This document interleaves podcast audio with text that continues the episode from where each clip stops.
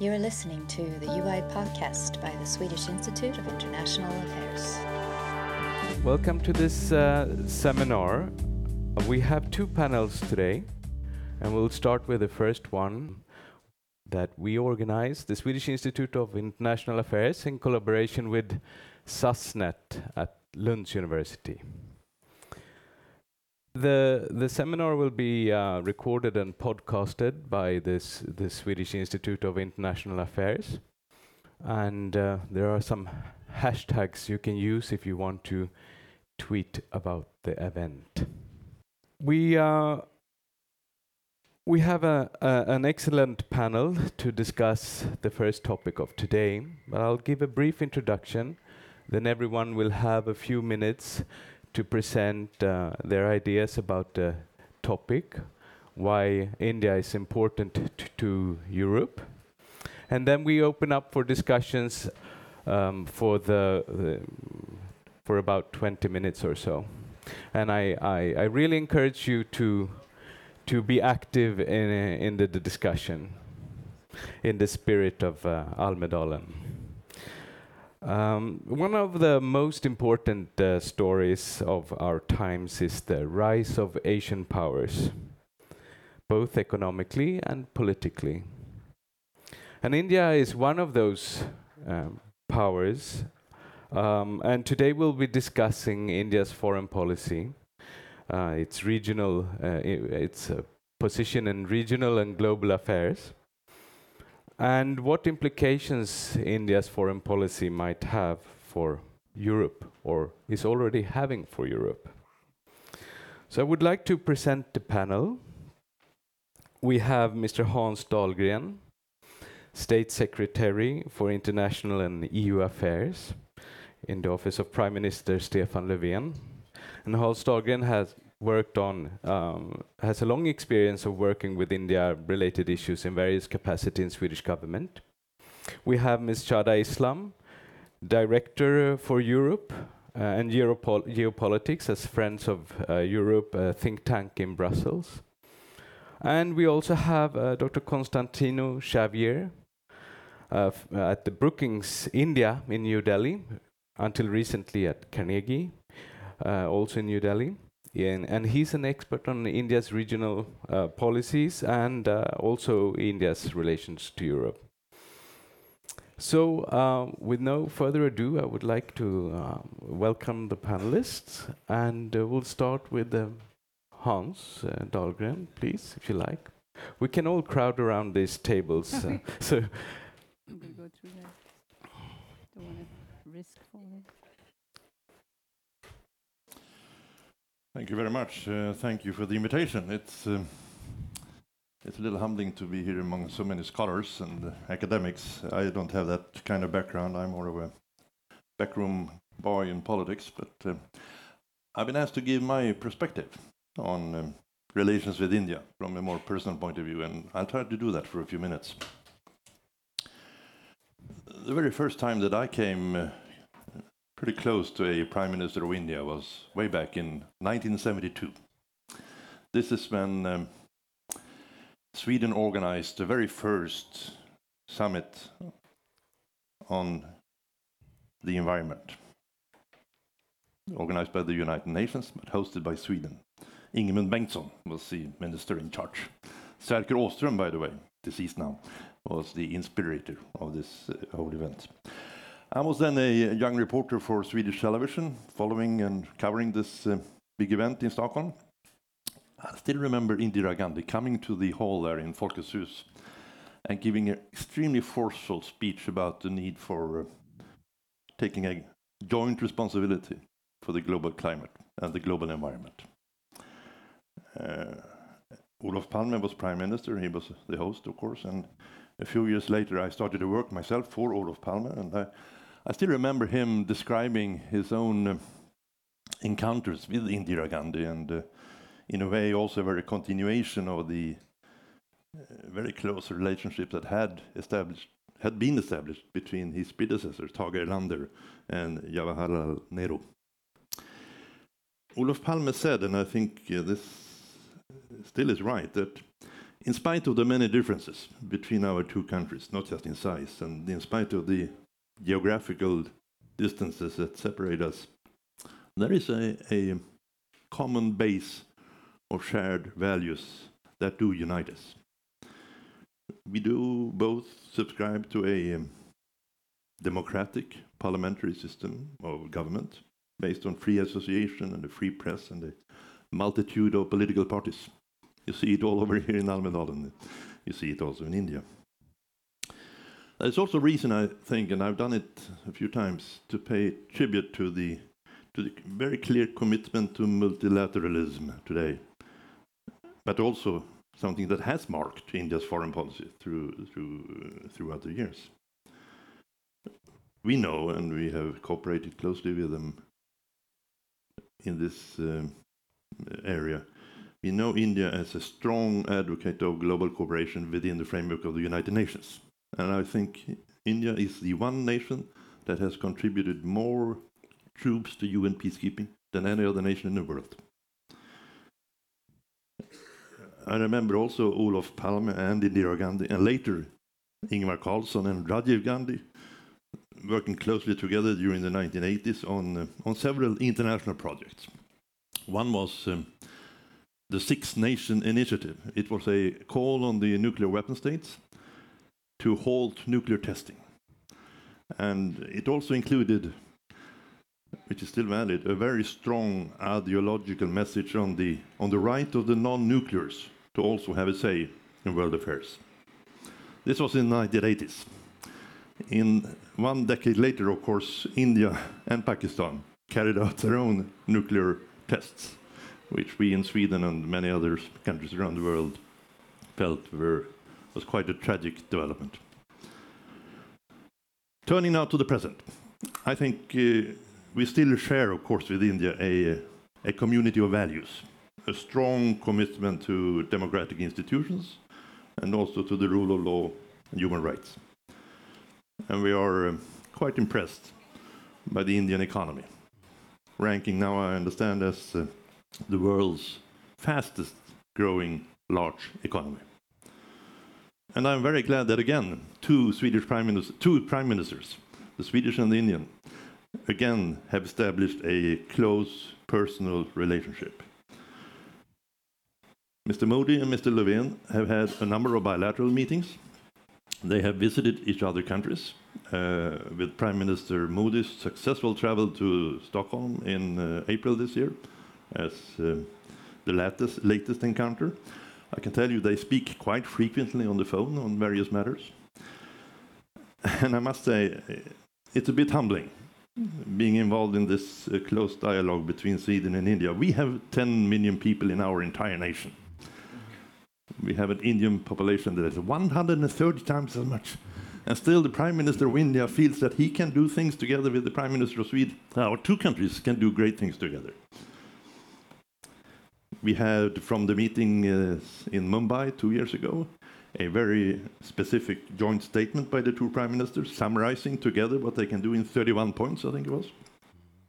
And when they met in Stockholm in April, they agreed also on a plan of action how to implement these 31 points much better, and also to start a bilateral partnership on innovation. And also, Mr. Modi had a very specific proposal when he met um, Stefan Löfven in Sagerska huset in Stockholm, Perhaps could India and Sweden form a joint task force on cybersecurity? Cybersecurity, which is such an important thing for us, not least in uh, election mode, but which also, of course, for every country that is dependent on, on information technology is an important area.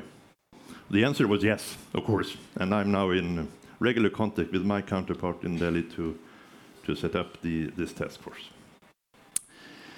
As you can understand, it is, I think, a privilege for Sweden to have this special relationship with India, but, but it's also on a more general importance, I think, for the entire European Union and on the global level, that there is on that subcontinent a huge nation like India that is a democratic power that supports multilateralism and the rules-based world order. And these days, you know, when international rules and agreements and cooperation are being set aside, both in East and in West.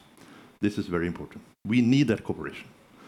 We need multilateralism more than ever to fight climate change, terrorism, to promote cybersecurity, to promote democratic values and human rights. So, so for that, my conclusion is we also need to do more with India. Thank you. Thank you very much. I think we move on to the next speaker, and then I'll um, pose a, quest- a, few questions uh, in the end of the panel to all of you. So, please. Thank you so much, Henrik, and it's l- actually absolutely lovely to be here. Thank you so much for inviting me. It's really a privilege. And Hans is absolutely right. It is indeed a privilege also to work with India, but but it's complicated. It's very complicated. I think you will agree, both of you. It's complicated because we, the European Union, I'm based in Brussels, follow it, you know, blow by blow, the European Union, up and down, sideways, upwards, um, downwards sometimes. And we're complicated. The European Union is a very complicated beast. We all know that. India, with all its multifaceted complexities, is very, very complicated. And we can, you know, we can talk about it a bit later. So it's complicated. But you're absolutely han- uh, right, Hans. It is a privilege to work with India. And India now is slowly but surely moving up the European Union agenda. Uh, foreign policy, security policy agenda. You've pointed to some of the areas we work together with India. Um, are, this is due to two things. Um, one, of course, under Narendra Modi, India is in a more dynamic, more vibrant mode reform, liberalization, some of it fast, some of it slow. But still, you know, the narrative in India, if you like, the narrative in India as a slow, plodding elephant compared to the tiger that is China and around, that's changing. And that's changing because of the, what's happening within India. But it's also changing because of the geopolitical environment. And I'm going to use the word Donald Trump. Um, he's turned the world upside down. All our anchors, all our beliefs are being really shaken to the core. And when we look at um, India, we see a partner, a like minded country with which we can work with. But as I said, it's complicated. Now, we have the right tools. We have a EU India strategic partnership. Uh, we can talk about what strategic partnership really means in the EU's uh, definition, but it's there. We have summits, annual summits, and Modi, uh, Prime Minister Modi came to Brussels in March 2016, right after a very tragic terrorist attacks and gave a strong commitment to this relationship. So we're hearing back from India what we're telling them as well about how we can work together. We have also had a summit uh, last year in October, and that came up with quite a few, uh, a, a, really long laundry list, if you like, of areas where India and Europe can work together. So all of this is extremely good news.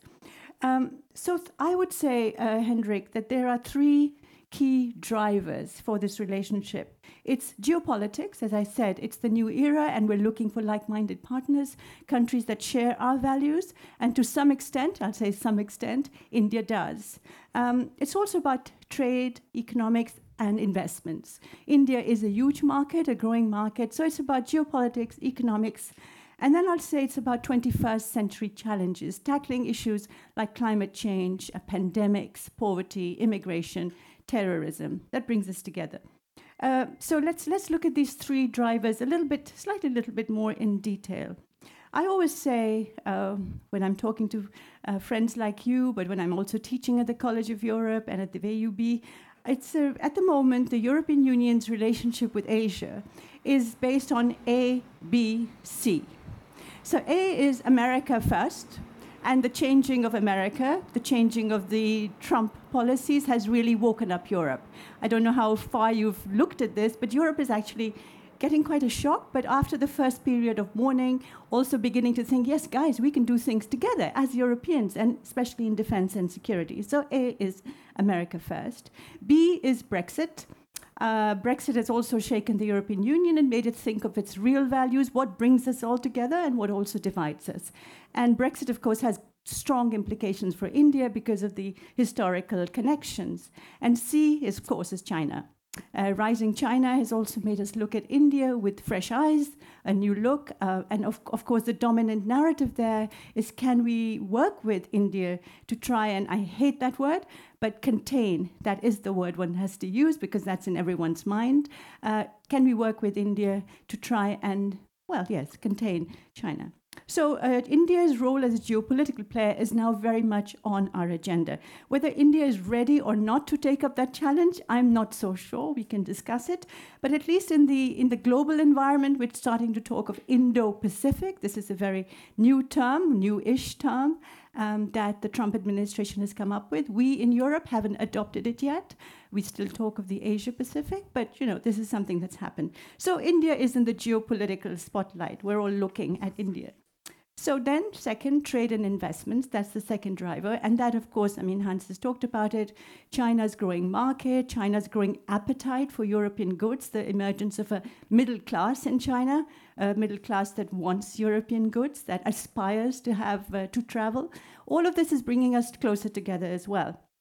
Um, so India and Europe are in the process, a long, painful, very difficult process of trying to negotiate a free trade agreement. We call it the Bilateral Trade and Investment Agreement, BTIA. Uh, and that negotiation has been going on for about 12 years. it isn't easy, as I said, it's complicated. But anyway, so, so the negotiations are still stalled. There are lots of disagreements about details, tariffs, intellectual property protection, data security, mobility. India wants access to European markets for its labor force, skilled labor. All of these are, as always in trade negotiations, uh, very difficult topics to deal with. But um, it, Europe remains confident that the deal will be done. I don't know about India. Uh, Konstantina will tell us. But it's a long, drawn, difficult, painful, technical process.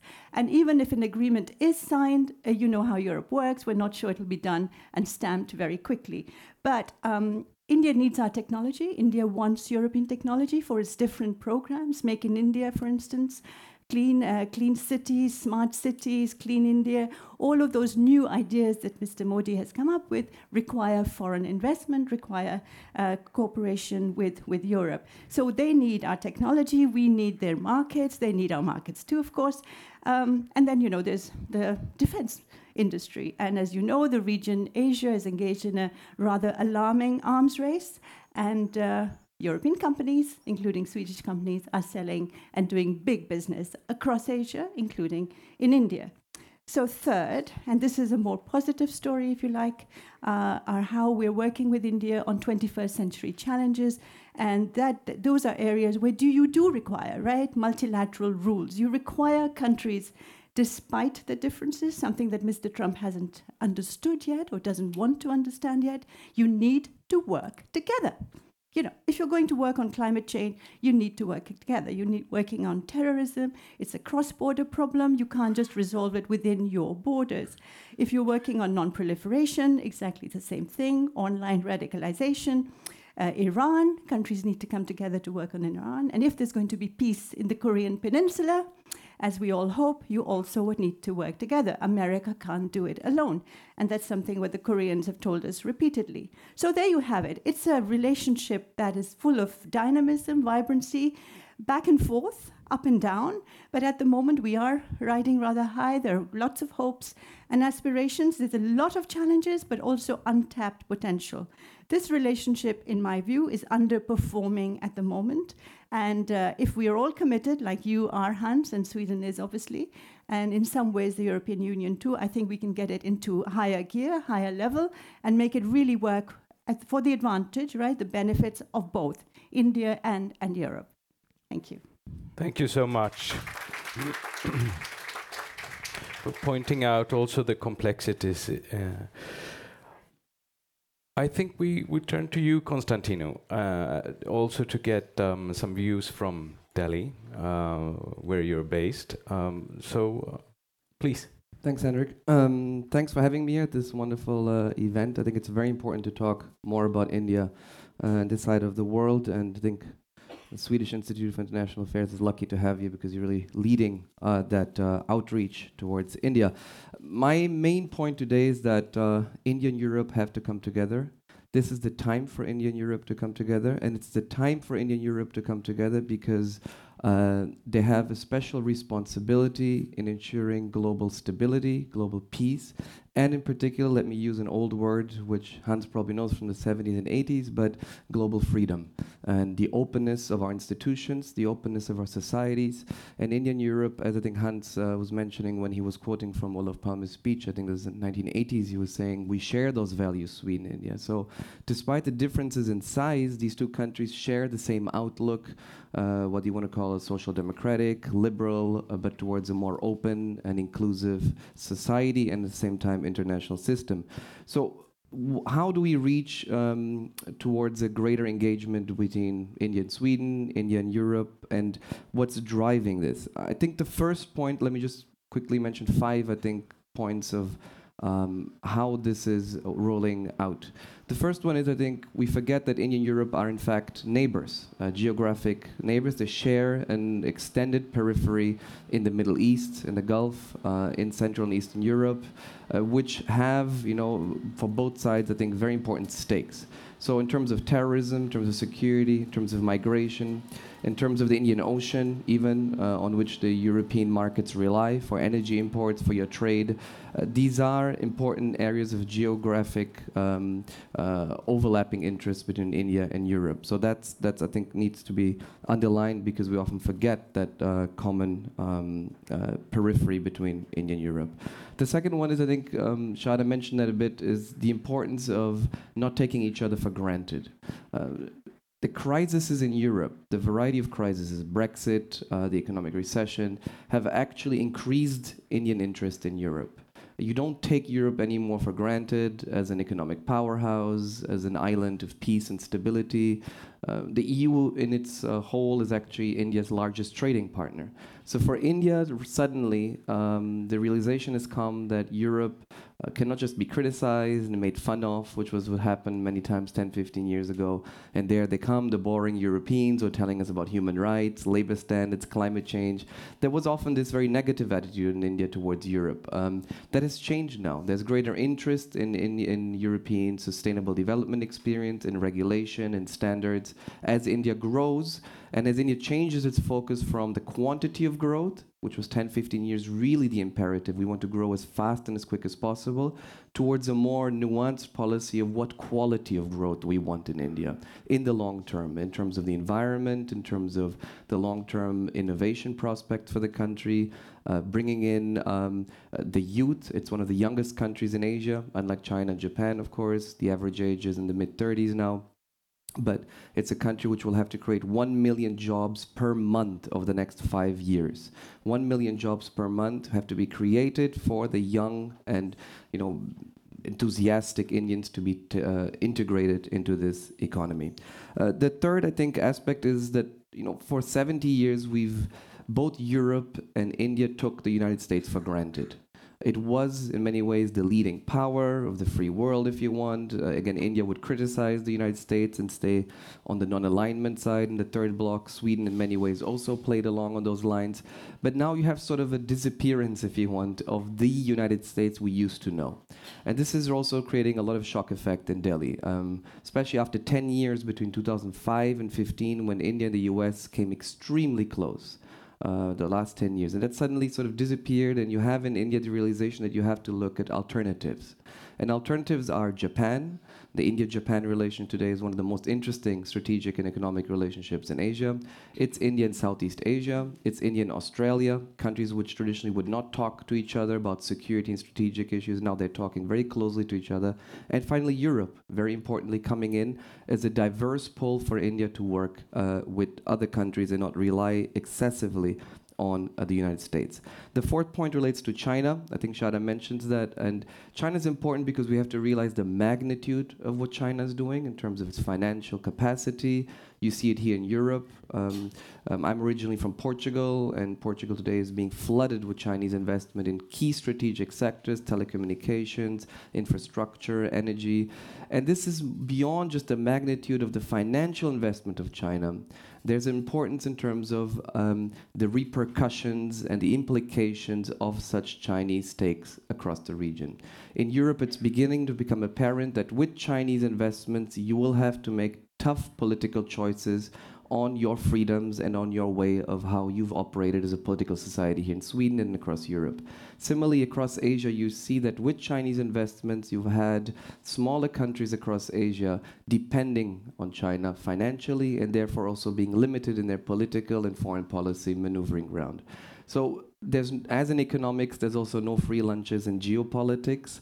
For every free lunch from China we're getting these days, I think there will be tremendous political implications on the norms we've been accustomed to over the last decades. And I think that for India is becoming very apparent. I think for Europe it's also becoming increasingly apparent.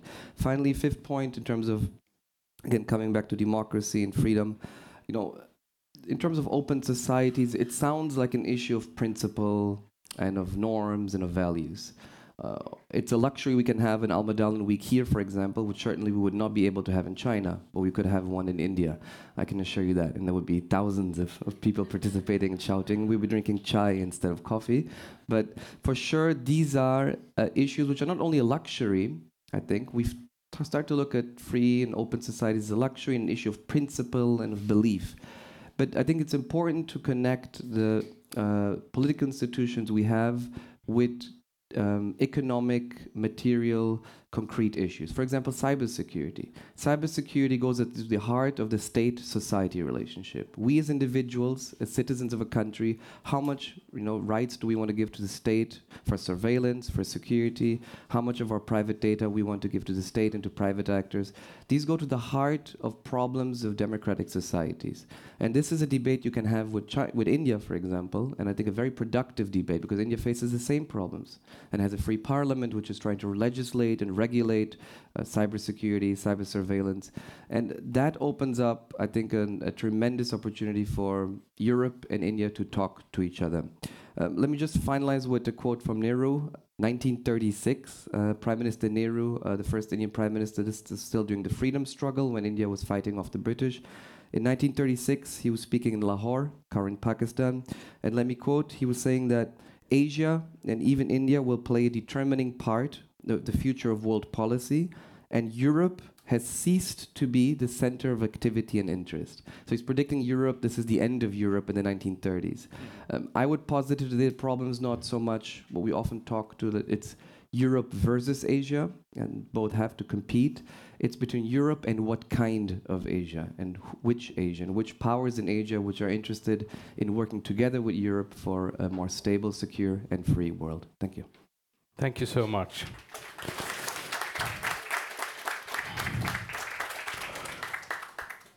Thank you to all three panelists for these uh, very interesting uh, presentations. Um, I, I, will just ask one question to each of you, but also feel free to comment on the other panelists' interventions here, and then we'll open up for a discussion.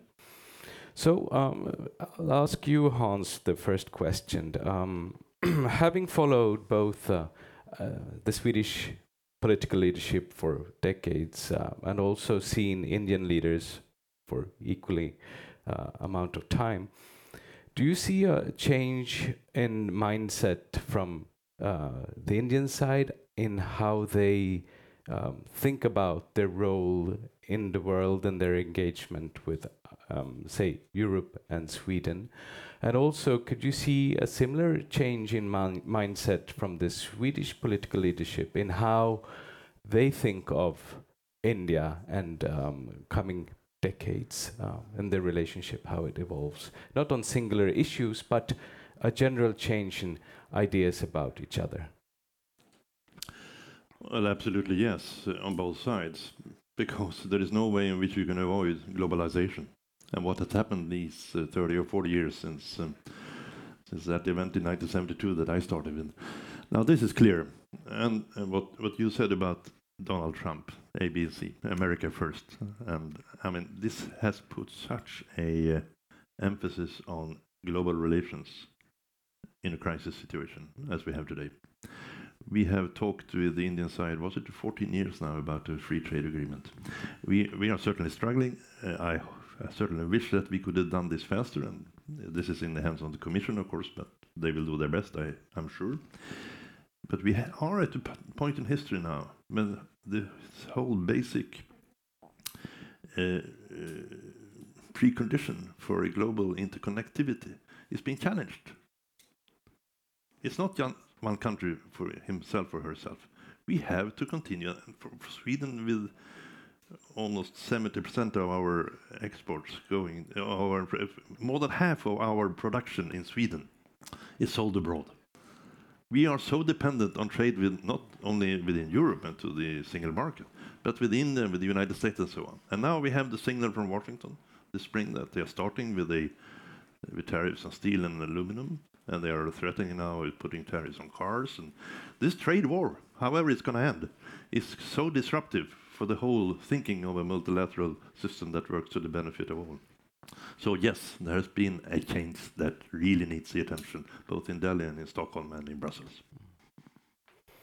And to you, Shada, when we uh, discussed, um, I mean, Shada and I, we have a, also a collaboration in a research network, um, a European research network. And when we started out that network, we were discussing EU India relations, but then we broaden it to Europe India relations. And I think this is a critical point.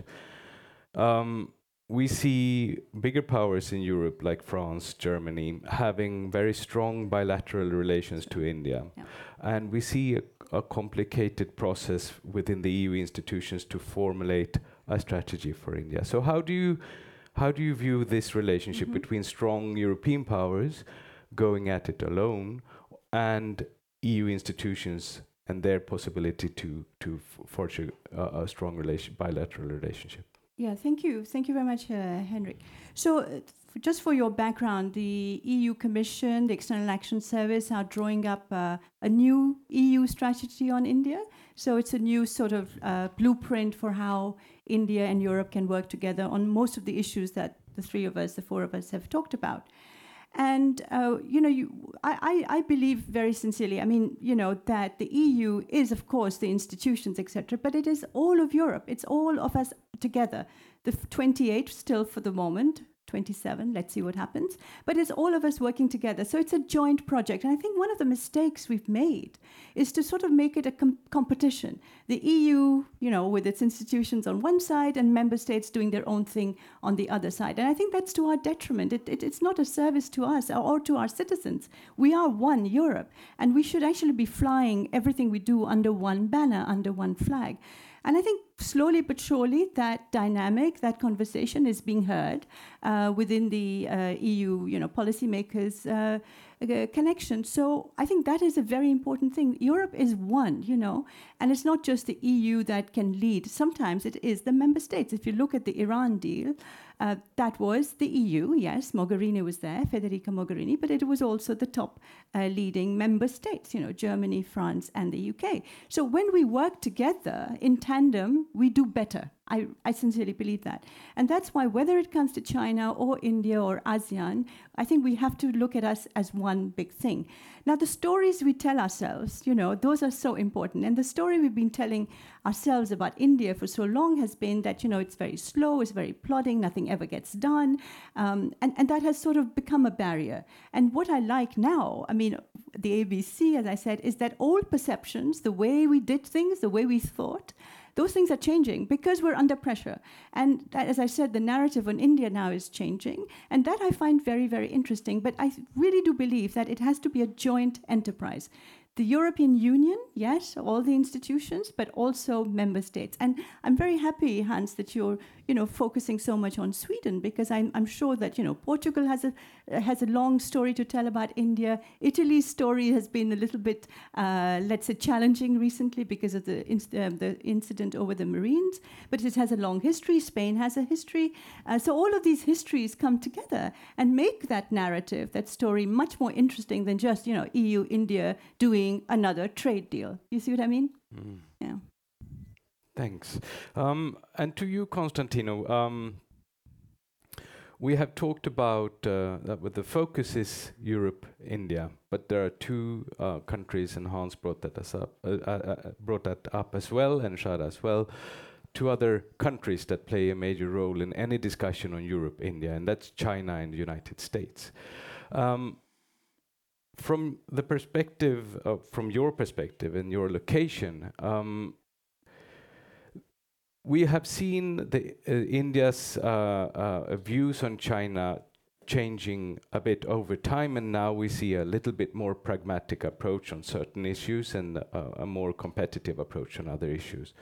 But how much do you think? Um, um, could you could you tell us a little bit more about the India-China uh, dynamic in Asia at the moment? Because I think this is critical to our discussion here. Just to quickly point on, on business and business as usual, or trade as usual, negotiations as usual. For 10 years, we've been negotiating now this, this free trade deal.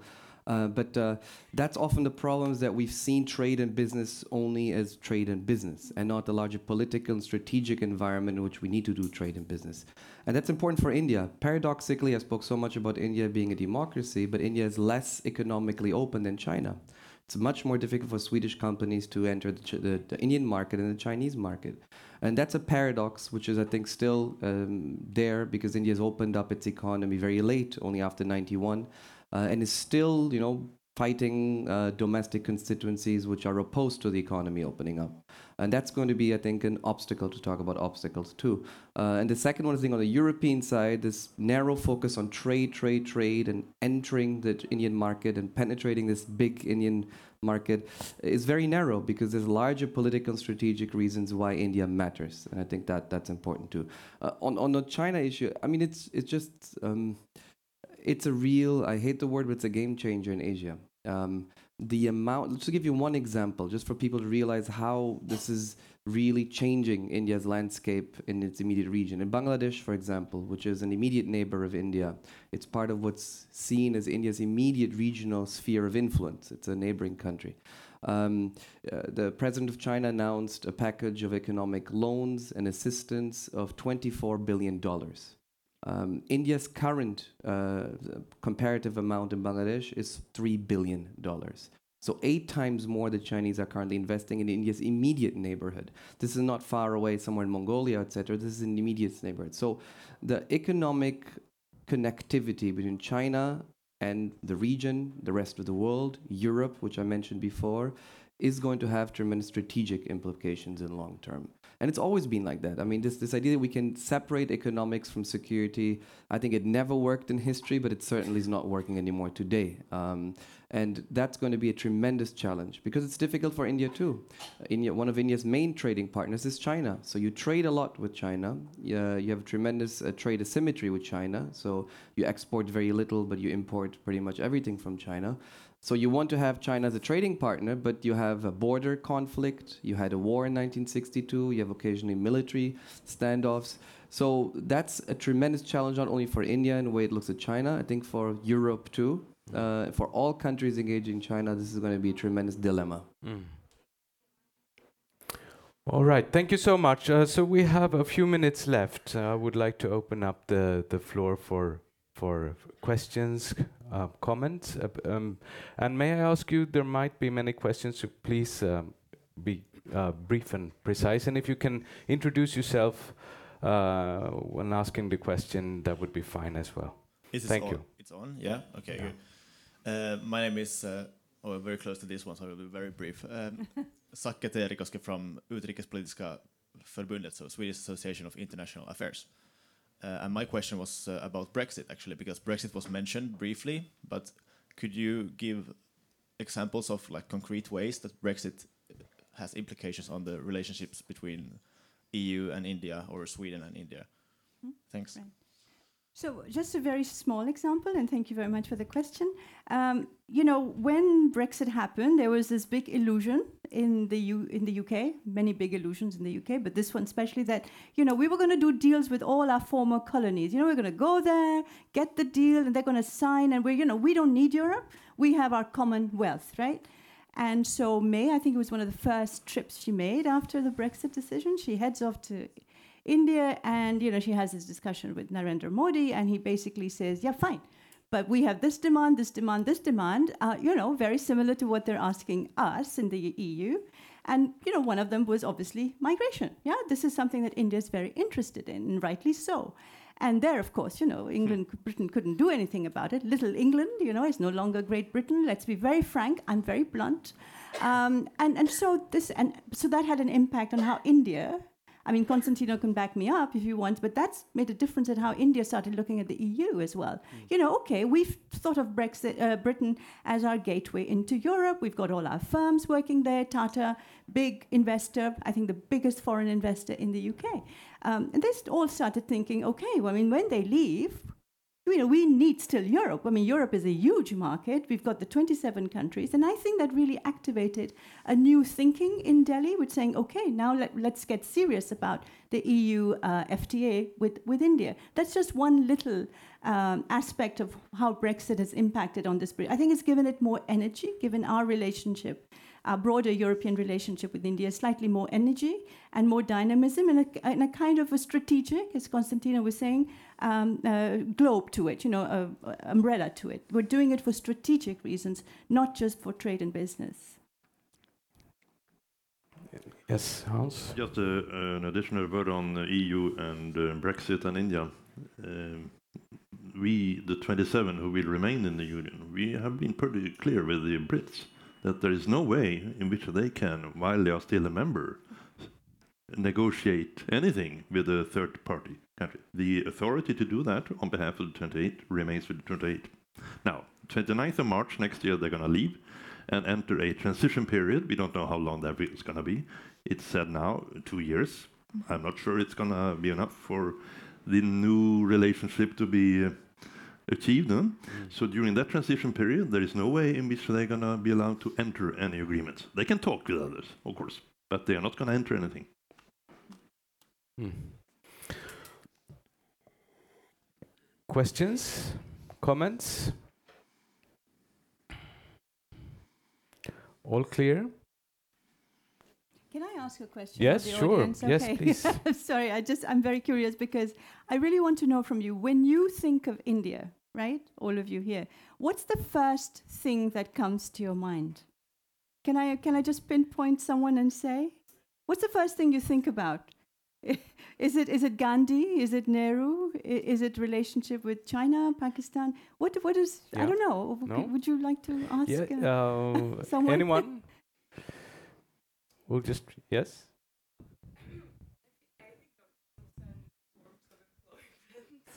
You think of? Non-standard forms of employment.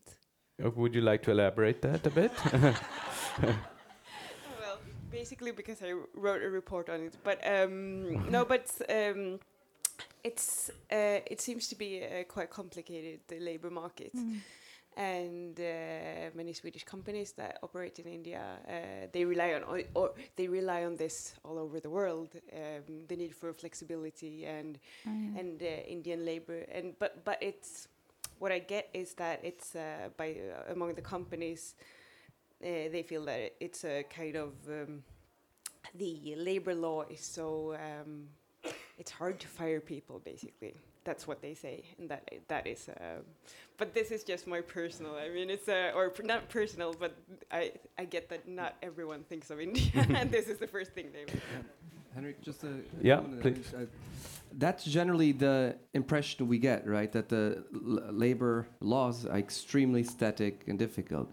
But uh, at least in, uh, for example, in the garment sector and text textile sector, I speak to a lot of people who work in that one, employers uh, you know that actually their main concern is not firing, but is retaining. Uh, the market is so non-standard, so flexible, right? So informal that I mean, here in Europe, the problem is always right the issue of security, job security, etc. From the empl- employee's perspective, there's actually employers who are interested in retaining and keeping labor because they train people. They come from the village in six months, they learn how to operate a machine. And within six months, they'll go somewhere else because they'll make a bit more money. So you're training them for free in many ways, and you lose them out very quickly. Um, but that's, a, that's just to show how Europe and India also have very different priorities often. It's very difficult to negotiate anything on that, on that front in terms of harmonizing both uh, uh, labor laws in that sense. And just on Brexit, it's good news in Delhi I, I agree with Shada. In Delhi itself, Brexit has been seen as good news. It's unclogged the relationship in Europe, uh, or the EU if you want, in India, uh, because there's been an excessive, I'd say, disproportionate focus on Britain within the EU. And as we know, Britain wasn't exactly the biggest cheerleader of the EU ever. It always had a complicated relationship. So it's actually made it very clear now that you have a stronger EU, which is clear in its focus, and also a better relationship with India and Britain. It's made the relationship actually strong over the last year in terms of possibly renegotiating a lot of agreements or negotiating a lot of agreements they need. Mm. But the last one only, the, the Brexit thing is important, but if you're sitting in Delhi these days, no one really cares about Brexit. And you know, I've been to two days of your events here in Almedal, and it's I mean, it's fascinating. I'm in love with this place and this event. I think it, your democracy is in very good health because this is really what democracy is about.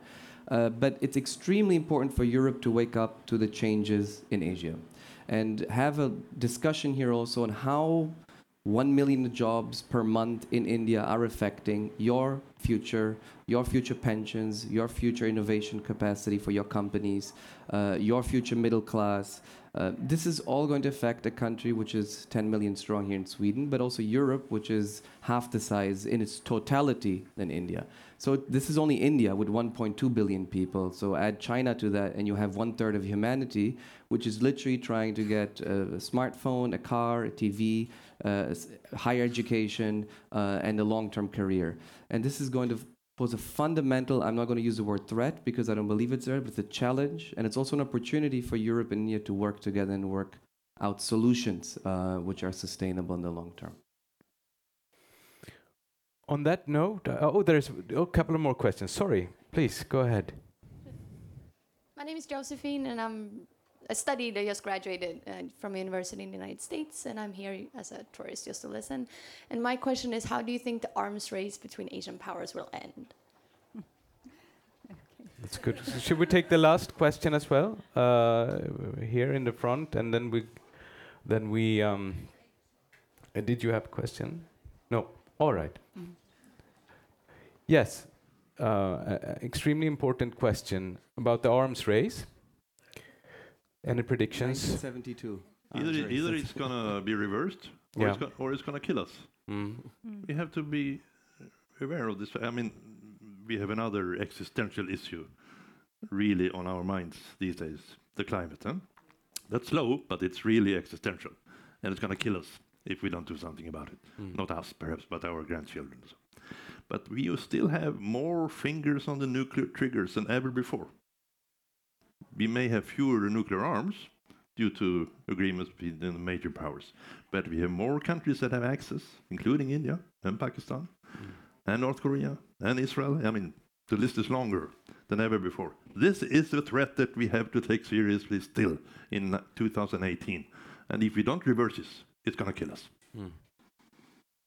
I, I think you also, Shada, has some views on this. Yeah, I, uh, I do actually have views on this. So the arms race in Asia, it's it's actually not an arms race. A, lot of countries in the region are spending more and more on arms. Sometimes it's just because they're modernizing their armies. I mean, if you look at Indonesia, for instance, you know, it's really far back in terms of its uh, military, how modern the military is. So some of it is that. A lot of arms spending in China also is about modernization. If China is aspiring to be a great power, which it is, then it has to build up its military according to the old IR theories, you know, hard power counts. Uh, I don't actually believe in that very much, but that's, the, uh, that's it, what it is. There's also hedging, of course, because people do uh, uh, are afraid of the rise of China. China's assertive policy in the South China Sea, for instance, so the neighbors are spending more and more on, arms because they do fear that one, in, in a way, for deterrence purposes, if you like, right? Uh, so the arms race is really also being fueled, and I'm going to be very blunt here, by our own European companies. I mean, that there is, that's where our markets are. You know, so where else do Europeans sell arms? They sell arms to the Middle East. They sell arms to Asia. So we are part of the problem uh, of what's happening in Asia. I'm not saying that if we didn't sell, others wouldn't, but you know, we are part of the challenge, if you like. And I totally agree with Hans that despite all this arms, spending on arms, etc., what's really interesting in Asia today, and I follow this very closely, is what's happening behind the scenes. How much countries are actually working together on many, many issues, including China and India, China, India, Japan, China, India, Japan, Korea. There's just been a meeting of the Shanghai Cooperation Organization at the time when the G7 was falling apart. You know, Trump was basically um, berating uh, the others, and the SCO, which we always in Europe said, oh, just a paper tiger, you know. They don't do anything, you know, they don't work on anything. Well, they had a very successful meeting. India is part of that now. So there's a lot of behind the scenes uh, linkages between, uh, between leaders, between people. Tourism in the region, my God, you know, Chinese tourists going to Japan, Japanese tourists going to Korea, all of that is also bringing people together, arts. Um, a lot of Asian collaboration on arts, you know, on movies, bands, makeup, you know, idols. So I think Asia, you know, we look at it from here and we see uh, the leaders making sometimes very bellicose statements in America, sorry to say, fueling that, you know, by. But in, inside that region, when you travel, you see competition, but you see cooperation as well. And that, for me, is the new world order you know, if we're going to build a new world order, which is, you know, less reliant on America, it has to be with Asia. That's where the powers are. And that's where us in Europe, we're strong because we know that you have to work together. We have our own experience of working together, enemies coming together, competitors coming together. And that's what we can teach or we can share, not teach, share with Asia. And that's what I think is our real power in Asia. It's not the arms, it's our soft power, our experiences, our values. And I think at least the people of Asia really respect and, and, and like that. The last last uh, word from on, on the nuclear issue. I think it's a good example of how we have to um, recognize um, India's role. Um, the fact is that from the 1960s onwards, the nuclear world has changed. Some countries have nuclearized, including India and Pakistan. And the second reality we have to face is that some countries have been more responsible uh, as nuclear powers than others. Uh, India does have an excellent track record of non-proliferation, of keeping its nukes safe, of not proliferating, unlike, say, Pakistan and uh, other countries. Uh, so you have, in that sense, the importance of updating regimes, treaties we have in the 60s to a current reality. Do you want to have someone who's being responsible but not part of the club inside the club, or do you want to keep that person or that unit outside the club? Or are we going to update our club membership rules to bring these responsible people inside our club and continue updating the rules? The second one is on arms race. I think the other word is militarization. That's the real danger of militarization of new spaces, which could be cyber, uh, which could be resources, environmental resources and water, and also the South China Sea, for example, and how that undermines rules, principles, and institutions. In the case of the South China Sea, the United Nations Convention for the Law of the Seas, uh, and principles and institutions which have allowed us to work to uh, be, coexist in common spaces without militarization and escalation. And I think there's a special burden and special responsibility again. Uh, uh, by the way, the United States is not part of the United Nations Convention Law of the Sea. So that puts a special burden on Europe, India, Japan, and other democratic countries in developing these institutions and keeping them updated to the current challenges. Thank you so much. And I, on that note, I hope you uh, join me in uh, a big applaud for the panelists. Find us on www.ui.se. We are also on Facebook and on Twitter with UI Sweden. And we're also on YouTube, where you can watch all our seminars and interviews. Catch you later.